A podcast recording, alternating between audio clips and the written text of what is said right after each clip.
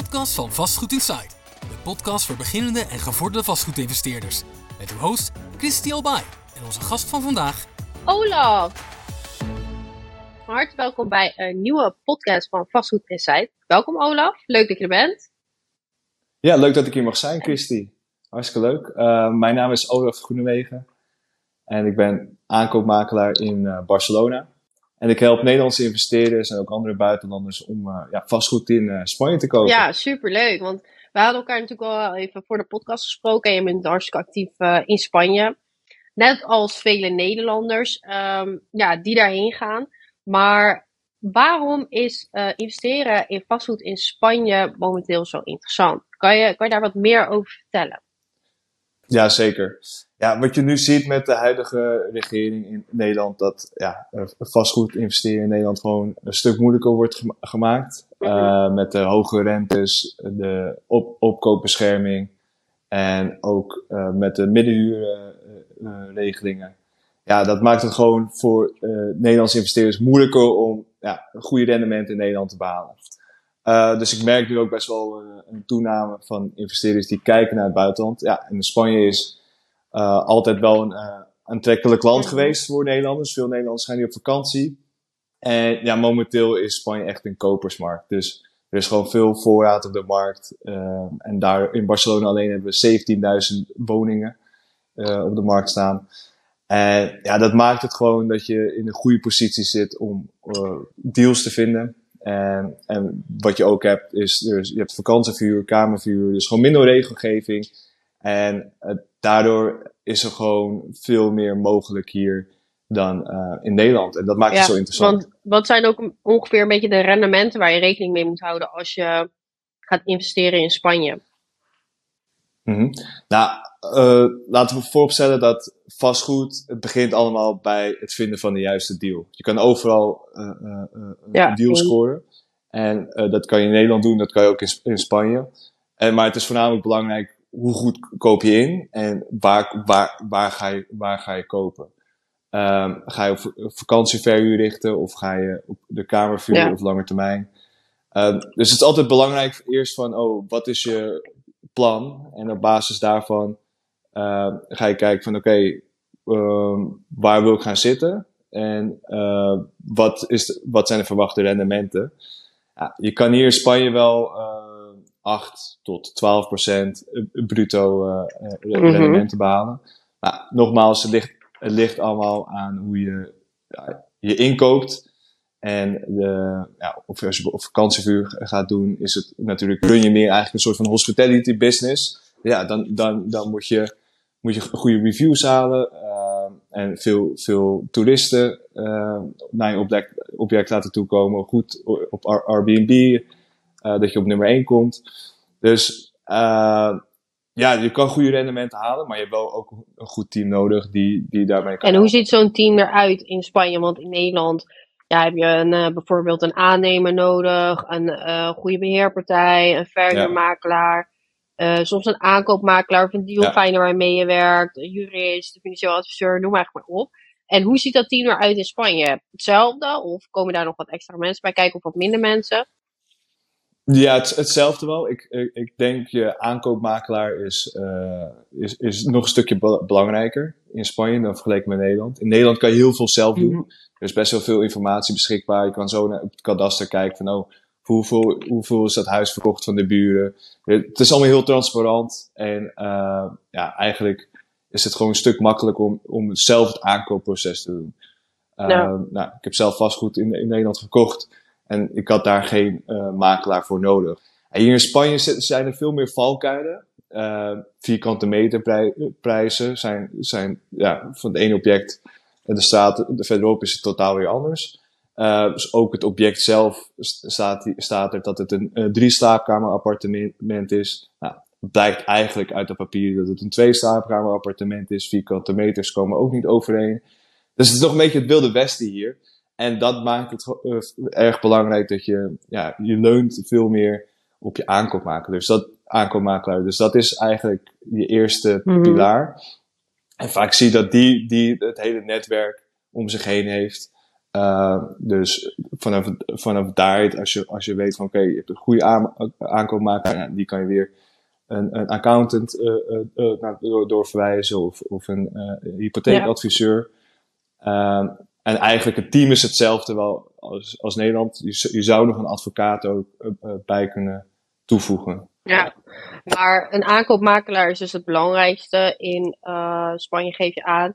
En hoe zit het dan met, um, ja. hoe vind je nou een goede aankoopmakelaar? En hoe kan je nou als investeerder zijnde daarop goed screenen? Want ja, er kunnen al aardig wat dingen fout gaan, wat je al aangeeft. En hoe kan je er nou zeker voor zijn dat ja, de aankoopmakelaar goed zijn werk doet? Want dat is dan eigenlijk waar je op gaat vertrouwen als je zelf niet heel veel kennis hebt. Zeker, goede vraag. Uh, nou, in, in Spanje heb je heel, heel veel makelaars mhm. ook. dat maakt het nog een stukje lastiger. Uh, je, hebt, ja, je hebt natuurlijk dus de Spanjaarden, maar als jij een Nederlander bent, dan ga je gauw op zoek naar een Nederlandse makelaar. En ja, je, hebt veel, je hebt veel makelaars die, die, kunnen, ja, die kunnen je hand vasthouden en die, die kunnen je helpen om een, een mooi huis te kopen uh, met een zwembad en uh, een mooie tuin, een mooi uitzicht. En ja, het zijn eigenlijk een, beetje de, de, de personal shoppers, om het zo mhm. te zeggen.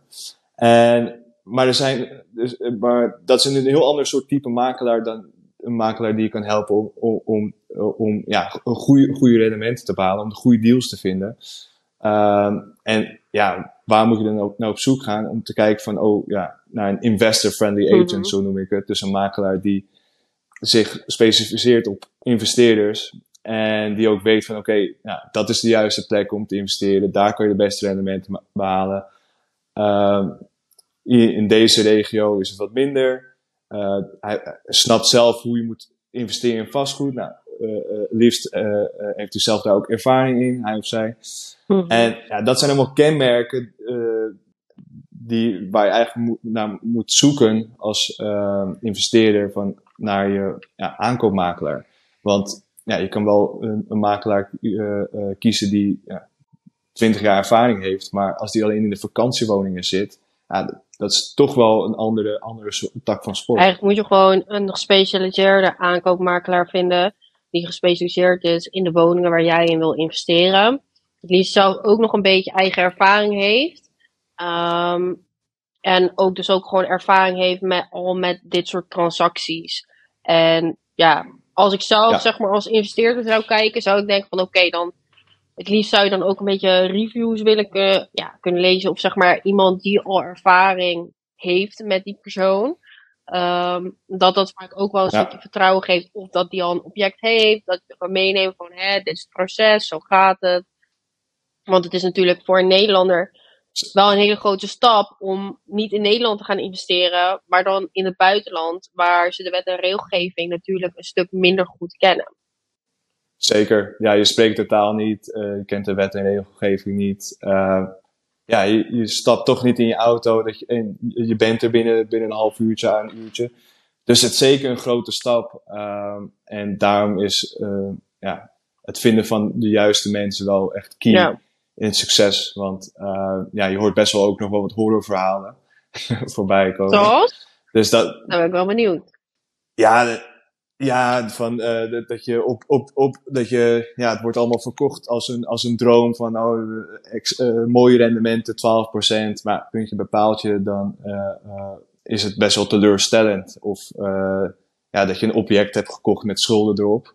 nou, neem je die schulden over. Dat, dat, dat soort dingen komen hier wel voorbij. Dus ja, uh, ja dat, dus het, dit is wel uh, uh, een grotere stap natuurlijk dan als je ja, in, je, in, in, in je eigen buurt uh, wat koopt Zeker. in Nederland. En in Spanje heb je daar ook executieveilingen. Want je ziet dat in Nederland natuurlijk ook wel. Maar ik heb ooit een keer vernomen, ik was zelf ook best wel in Barcelona geweest in het verleden, dat ze daar dus ook best wel vaak executieveilingen hadden toen er tijd. Dat is denk ik nu vijf jaar geleden, zoiets, vijf, zes jaar geleden, dat ik daar veel was. Is dat nu nog steeds zo? Klopt. Je, ja, je hebt veel bankproducten. Dus de, de, mhm. ja, de banken uh, zijn dan de, de, verkopende partij. En ja, dat, merk je wel, dat, dat zijn echt van die opknappers die... Uh, ja, daar moet echt flink wat aan gedaan. Maar ja, wel zeer interessant natuurlijk. Uh, er, zijn wel, er zijn zeker wel van dat soort objecten hier ook zelf, zelf ja, mijt ik die, die, die liever. ik richt me gewoon voornamelijk op de ja, normale verkoop. En waarom mijt je die? Wat is het risico wat eraan hangt? Ja, die objecten is, zijn over het algemeen wel echt in een hele slechte staat. En ik, ik, kies liever voor een wat kleinere opknapper dan, dan de echte grote. Maar ja, iedereen heeft natuurlijk zijn uh, specialiteit. En er zijn ook makelaars die, die, die zich daarop focussen. Uh, maar ik, ik, ik heb me daar niet op uh, gericht. Maar misschien in de toekomst kan ik me daar nog... Ja, ja, precies. Oké, en um, ja, qua financiering, is dat hetzelfde als in Nederland? In Nederland heb je natuurlijk ja, je loan value. En ja, zit zo op de 60-40, 70-30, soms wel 80-20, wat, waarvan dan um, ja, die 80% gefinancierd wordt. En ja, 20% dat je zelf uh, je eigen middelen moet inleggen. Uh, hoe werkt dat in Spanje? Is dat hetzelfde of is dat net iets anders? Ja, dus, dus uh, één, er wordt gekeken of je resident bent of niet resident. Mhm. Dus of je woonachtig bent in mhm. Spanje of, of niet woonachtig. Nou, de meeste zijn niet woonachtig. Nou, als je woonachtig bent, kan je 80% financieren. Dus zelf, zelfs als je voor je eigen huis een woning wil kopen, moet je zelf al 20% eigen vermogen inleggen. Dat maakt de stap eigenlijk voor ja, Spanjaarden echt enorm om al überhaupt vastgoed te kunnen kopen. Want ja, je moet je voorstellen, de salarissen liggen aanzienlijk lager. En dan moet je al 20% eigen vermogen meenemen voor je, voor je eigen woning. Uh, dus daarom zie je dat gewoon veel, veel mensen hier huren, omdat ja, ze kunnen het gewoon niet betalen. Uh, als niet-resident kan je 70% eh, financieren uh, voor je eerste mm objecten. En op een gegeven moment, na een x aantal objecten, ga je toch wel naar 60 tot 50%. Dus het financieren is wel uh, een stuk minder. Dus je moet veel meer eigen vermogen meebrengen dan in, in Nederland. Uh, dus dat 80% financieren, dat, dat kan helaas niet. En um, waar kijken ze naar als ze gaan financieren? Is dat alleen of je dan um, ja, uit, uit, Nederland komt of uit welk land je komt? Of kijken ze ook naar je leeftijd? Kijken ze naar je, je werk, het stukje vermogen wat je hebt, waarop je daarop wordt gebaseerd hoeveel er gefinancierd kan en mag worden. Uh, want ik, ja, dat, ik ga ervan uit dat het wel een beetje anders werkt dan in Nederland. Het is op zich wel relatief vergelijkbaar. Mm. natuurlijk, als jij uit een, een land komt waar bijvoorbeeld, ik noem maar wat, ja, China of, of landen gewoon ver weg, waar je met andere munt, munten te, te, maken hebt, ja, dan, dan zijn ze wel strenger. Ja. Maar in Nederland, we zitten in Europa. Uh, en uh, ja, Nederland is een betrouwbaar land, Europese Unie. Ja. Dus daarin zijn ze best wel wat flexibeler. En ze kijken gewoon naar je inkomen, oké, naar je werk, naar je, wat, zijn je, wat zijn je huidige inkomsten, wat zijn je huidige last, vaste lasten, wat zijn je schulden. Ja, op basis daarvan uh, kan je een hypotheek uh, aanvragen. En het, het, het is uh, wel meer echt op in, ze kijken echt wel meer op je -hmm. inkomen dan alleen naar, in Nederland ja, kijken ze ook van oh, wat, is, wat is het object. Nou, ben je een professionele investeerder, kan je, kan je veel, veel meer lenen op, gewoon op basis van de objecten zelf. In Spanje kijken ze echt, oh, wie, wie, wie is die persoon, wat doet hij allemaal en uh, wat zijn zijn inkomsten en uitgaven. Mm -hmm. Dus dat is, dat, dat is, dus dat is wel, er zit wel een klein verschil in. Ja, dus ze kijken voornamelijk naar de persoon en niet echt naar het object zelf. Correct. Oké. Okay. En um, ja, belastingtechnisch, want Nederland investeerde investeerders natuurlijk best wel veel um, om um, ja, in box 3 te investeren. Is dat mm -hmm. daar ook? Want kijk, op het moment dat je in het buitenland vastgoed gaat aankopen, eh, is, geldt er dan dezelfde regels? Of wordt dat dan gezien als een andere box, dat je daar wel weer werkzaamheden voor verricht? Of hoe zit dat precies? Ja, uh, goede vraag. Uh, als je als privépersoon koopt, uh, valt het onder box 3. Je wordt wel gewoon voor je huurinkomsten in Spanje belast. Mm op, en dat is 19%. Dus dat is vrij hoog.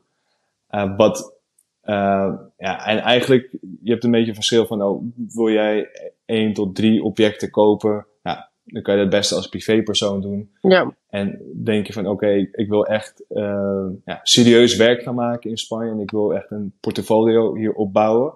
Nou, dan is het beste om een ja, eigenlijk Spaanse rechtspersoon te starten. Dus vergelijkbaar met een BV. Dat heet dan een SL. En dat is dan gespecialiseerd voor alleen om vastgoed te kopen. En, en in, als je dat doet, heb je ook veel meer in Spanje zelf ook meer uh, belastingvoordelen. Uh, je kan al je kostenposten eraf halen. En je betaalt dan winstbelasting over de, over de winst die je behaalt. Mhm. En uh, wat je in die BV hebt, dat kan je dan weer als dividend uitkeren. Ja.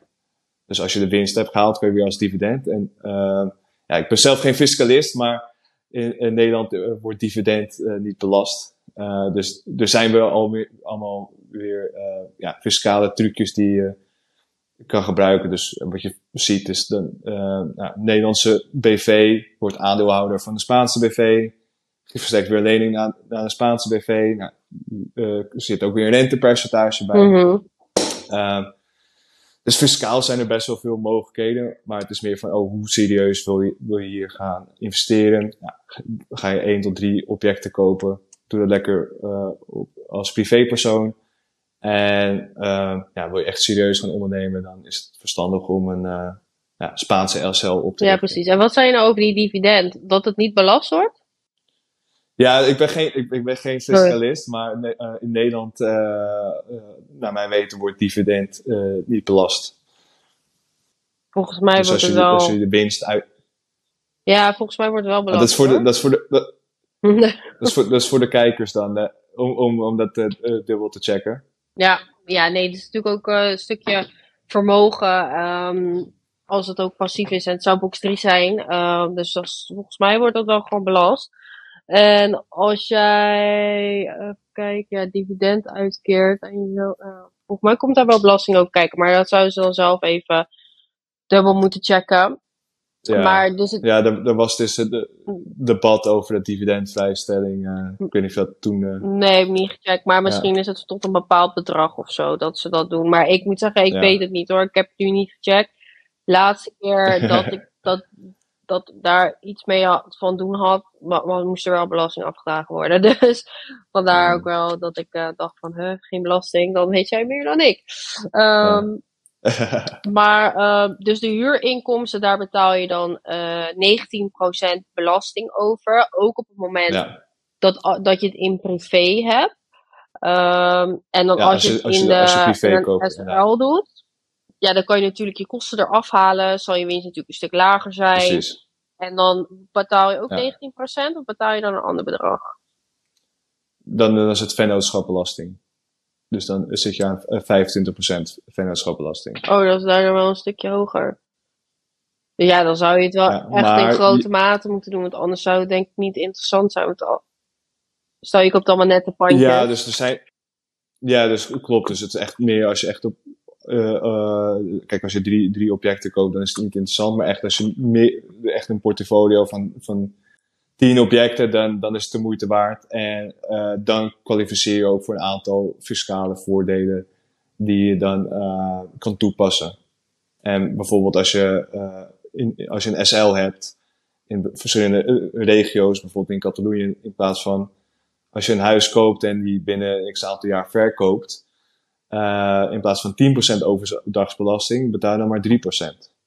Dus er zijn allemaal weer ja, verschillende trucjes daarvoor. In Spanje, belastingen zijn best wel complex. Dus daarom is het altijd goed om van tevoren te kijken van oké, ga in gesprek met een accountant, fiscalist, die op basis van jouw portfolio, je, ja, jouw vermogen en met jouw doelstelling kan kijken van oh, wat is nou de slimste weg om ja, vastgoed in Spanje te kopen. Ja.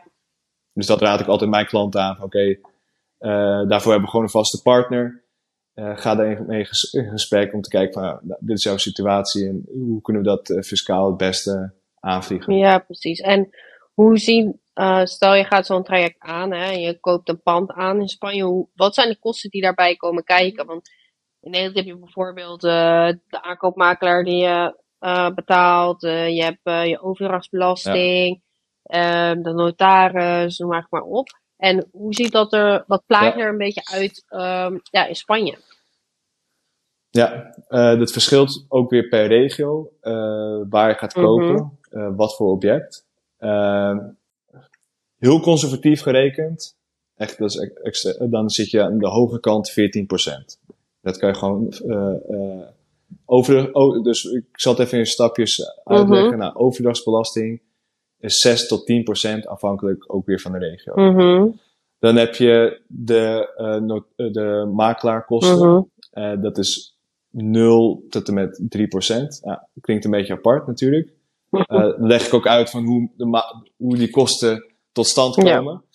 Ja. Ehm, is, in Spanje heb je eigenlijk een beetje een Amerikaans model. Dus de, uh, de verkoopmakelaar die rekent 5% op de verkoop. Nou, dan heb je de aankoopmakelaar die kan met een klant komen en die kan zeggen van oké, ik heb een klant, uh, wij willen dat object kopen. Kunnen we die commissie delen? Nou, dan heb je 2,5 om, om 2,5%. Of 2 om 3. Uh, ligt er een beetje aan. En dan, wat je dan hebt bij sommige partijen die zeggen, nou, wij, wij doen geen collaboratie, heet dat. Dus wij doen geen samenwerkingen. Dus als je dit object wil kopen, dan moet je die commissie maar van je klant halen. Uh, dus dan rekenen we eigenlijk die 2,5% door aan een klant. En ons kantoor, wat wij eigenlijk doen, is uh, we hebben eigenlijk een soort van hefboom-effect. Uh, dat we 10% wat we naar beneden onderhandelen, dat we dat eigenlijk nog erbovenop rekenen. Oh. stel je voor, je hebt een object van laten we zeggen 500.000. En we kopen dat voor, eh, dus eh, de vraagprijs is 500.000, de aankoopprijs is 450. Uh, ehm, als die commissie niet gedeeld kan worden, dan is het 2,5% over die 450 en 10% over, die, over dat verschil. Mhm. Dat is 50.000 euro. En waarom hebben we die 10%? Omdat, ja, eigenlijk wij willen zo goed mogelijke deal voor onze klanten scoren. Ja. En als je alleen over de aankoopprijscommissie krijgt en uh, uh, nou, dat gaat naar beneden, ja, dan is het voor ons financieel uh, minder interessant en doen we, doen we onszelf pijn, om het zo te zeggen. Mm Dus daarom hebben we eigenlijk die, die 10% als onderhandelingsfee erbij. dat doet ons kantoor. Maar elk kantoor werkt, werkt natuurlijk verschillend. Iedereen heeft andere tarieven. Nou, je kan wel rekening houden met 2,5. Dat is wel de, de, de marktnorm.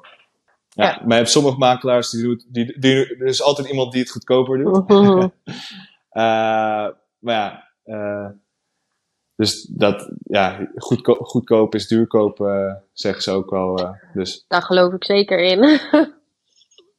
ja, daar heb je helemaal ja. gelijk in. Oké, okay, ja, dat werkt inderdaad wel een beetje anders dan in Nederland. Ja. Ehm, wel super interessant. Ja, precies.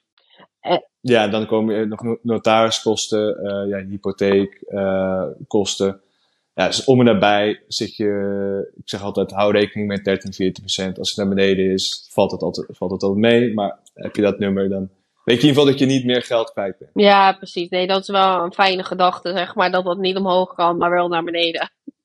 Ja. dus ja. nee, dat is heel nice. En um, ja, wat, wat zou je nog meer stel aan tips willen meegeven aan luisterende kijkers van um, ja, als ze gaan beginnen met um, ja, stappen zetten naar Spanje, wat zou een mooie eerste stap zijn um, ja, voor iemand om daar wat meer kennis over op te doen en te kijken of het wat voor hem of haar is? Ja, ik denk eerst, uh, ja, lees jezelf in. Mm -hmm. Kijk, als je al kennis hebt van investeren in vastgoed, nou, dan heb je die basis al ga een keer, ga een keer naar Spanje toe en uh, ga naar, uh, kijk naar regio's. Oh, wat, wat is interessant? Waar gaan de toeristen naartoe? Waar, waar is het leven? Ja, dat zijn wel de bekende plekken zoals Barcelona, Valencia, Marbella, Alicante. En ja, kies dan een regio wat jou trekt, maar waar je ook denkt van, hé, daar is best wel potentie voor groei. en, en ga er, daar naartoe en kijk of je daar ja, een uh, contactpersoon kan vinden die verstand heeft van de markt. Ja, dus ga je naar Valencia toe of, Barcelona. Ja, bij Barcelona kan je, kan je bijvoorbeeld bij mij terecht. Ga dan een gesprek met die makelaar. En, die kan je dan ook meer vertellen over de markt. Zo leer je er meer over. Uh, en dan heb je ook weer meer feeling bij. En dan is, het, dan is de stap ook minder groot om, om te investeren. Ja. Oké. Dus dat, dat, dat zou ik als eerste stap zetten van oké, ja, ga je oriënteren van, oh, uh, en ja, Spanje is heel groot, dus er, er, overal zijn kansen. Maar ga wel naar plekken toe uh, waar gewoon veel groei is, of waar veel grote steden, of veel vakantiegangers. Zodat je in ieder geval weet dat je uh, het kan verhuren. Wat je vaak ziet is dat mensen, nou, die, die hebben een voorliefde voor een heel klein plaatsje, daar komen ze al jarenlang toe op vakantie. Dan denk ik zo, oh, daar, daar kan ik uh, een mooi, uh, ja, een heel goedkoop uh, object kopen op een, op een berg, mooi uitzicht. Nou, als er geen vakantiegangers zijn of, of geen lokale bevolking die dat wil huren, dan ja, kan het wel een hele mooie woning zijn om in te wonen, maar hoeft het geen goede investering te zijn. Nee, precies. En wanneer is het een goede investering? Dus stel je gaat naar Spanje en je koopt iets, want je, je noemt nu drie steden, noemt dus Barcelona, Marbella en Valencia. Die zijn dan denk ik het meest interessant. Uh, in ieder geval die gebieden. En wat voor woningen zou je daar kunnen aankopen die ja, het meest rendabel zijn of momenteel het meest interessant zijn voor een belegger waar ze het meeste rendement op kunnen maken? Ja, uh, dan heb je eigenlijk twee takken van sport. Eén is vakantieverhuur, dus koopt een object uh, dat echt specifiek is op de vakantieverhuur. Mm Heb je wel een verhuurlicentie voor nodig. Mm -hmm. Dus in sommige gebieden kan je nog wel aanvragen. In andere gebieden uh, kan dat niet. Bijvoorbeeld in Barcelona moet je een object kopen die dat al heeft. Dus vakantieverhuur is enorm rendabel als, als, je, als je dat uh, goed, goed uitvoert. Ja. Uh, en al, als je gewoon voor dat lange termijn verhuur, dan kamerverhuur is heel interessant. Dus je koopt objecten met vier, vijf tot zes, zeven slaapkamers, twee badkamers. En verhuurt die dan aan studenten of expats. Uh, gemiddelde kamerprijs bijvoorbeeld in Barcelona gaat voor 500 euro per kamer. Mm -hmm. uh, en het kan, nog, het, kan, het kan nog hoger liggen aan als je een goede locatie hebt en, en het renoveert. Zit je aan 6 tot 700 euro per kamer. Uh, ja, dus dat is gewoon heel interessant. En of je, je kijkt naar opknappers, uh, die, uh, voor Spanjaarden is dat gewoon een stuk moeilijker om die te kopen. Nou, je hebt meer eigen vermogen nodig, dus kwalificeer je, kwalificeer niet voor een hypotheek, omdat er zoveel opgeknapt moet worden. Mm -hmm. nou, als je daar scherp uh, onder biedt, dat je gewoon genoeg marge hebt, nou, knap dat object op, voegt waarde toe en zet dat dan in de verhuur. En daar, daar kan je echt enorme kansen en rendementen mee halen. Ja. Dus dat, daar, daar, en, en en, en, en uh, ja, Barcelona, Valencia, nou, dat zijn wel steden met, met groeipotentie. Veel mensen komen uh, daar naartoe om te studeren of om te wonen. Uh, dus, en dat zorgt er ook voor dat er meer ja, interesse is om, om, om, om, woningen te huren of uiteindelijk te kopen. Ja. Ja, waardoor de, de waardes omhoog gaan. Ja, nee, dat is, dat is zeker waar. Dus, maar dat is wel interessant, want dan is daar, bijvoorbeeld voor studentenwoningen, dat is daar heel erg interessant. Um, zeker. En nu vraag ik me dus ook af, um, kijk, studentenwoningen, um, ja, over het algemeen, studenten gaan gewoon wel altijd iets anders om met een woning, omdat ze ook gewoon jonger zijn, het is een huurwoning, dus hoe zit het dan, zeg maar, met het stukje uh, renovatie? Want hoe, wat is de levensduur, zeg maar, van zo'n object, uh, wanneer je dat weer zeg maar zou moeten vernieuwen in de zin van even een nieuw vloertje of uh, even opnieuw stuk er doorheen halen. Want ik denk dat je kosten wel iets hoger ook liggen. Natuurlijk, je rendement is hoger, maar je kosten liggen waarschijnlijk ook wel hoger in de zin van ja, dat sneller uh, ja, de woning veroudert door um, ja, de huurders die erin zet.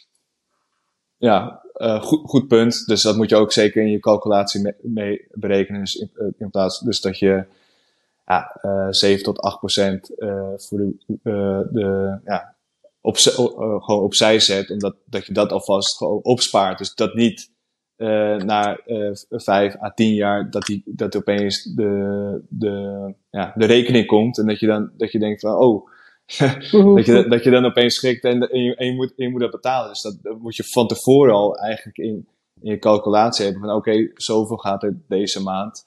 Moet ik opzij zetten, want uh, ja, deze huurders, uh, daardoor uh, gaat het object verslijt sneller. Ja. En moet ik over een x aantal jaar moet ik een, een, een nieuwe vloer neerleggen. Ja, dan moet je wel van tevoren, voordat je zo'n object koopt, moet je daar wel inderdaad rekening mee houden.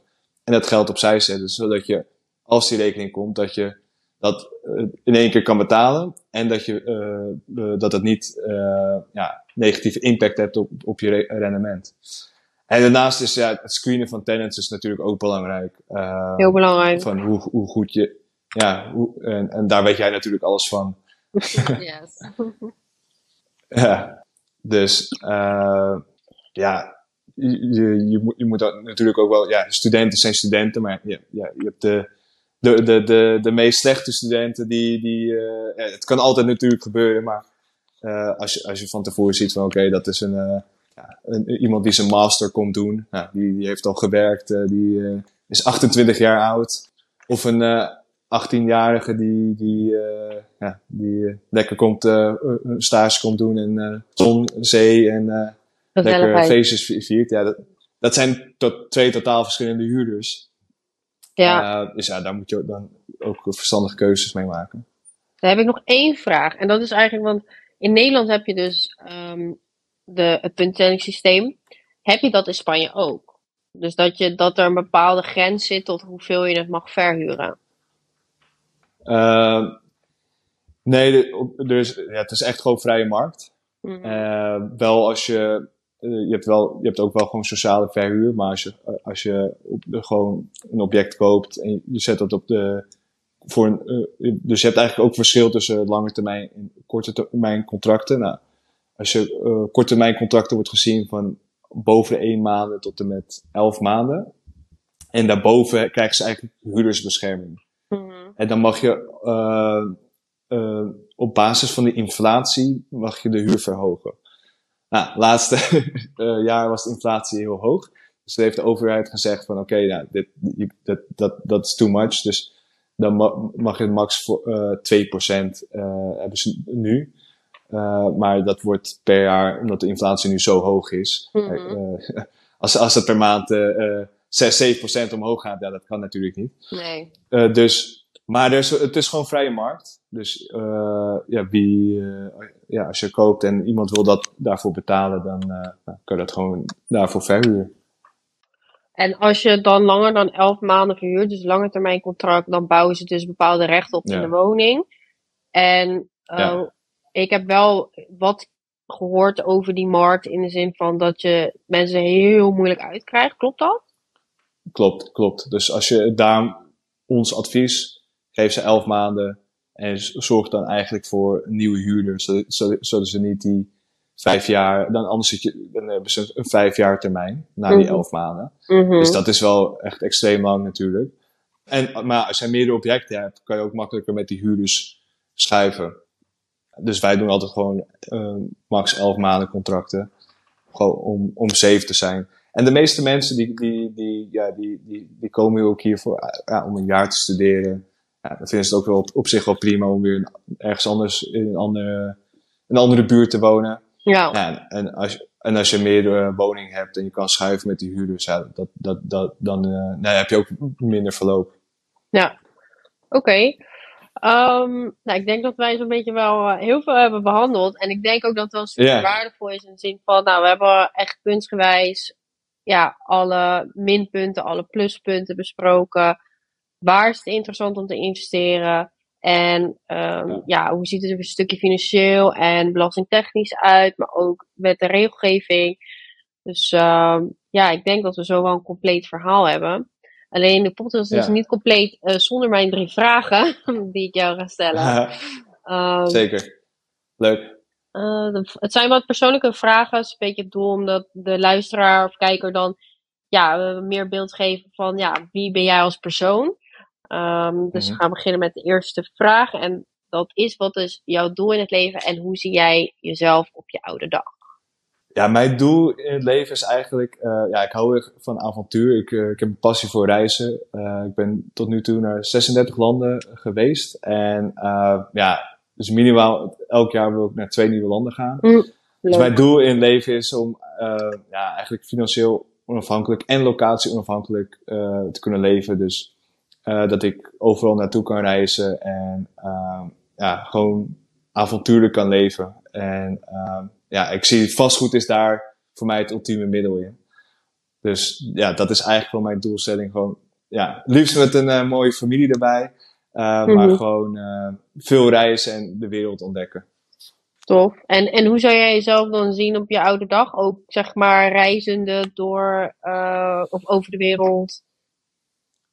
Ik, ik, ik, hoop in een uh, mooie villa in Spanje. en uh, uh, nog steeds wel, ook wel, ook, ook, wel reizen over de wereld. Ja, nou, leuk. En wat vind je nou echt het leukste aan je, aan je job als ja, makelaar?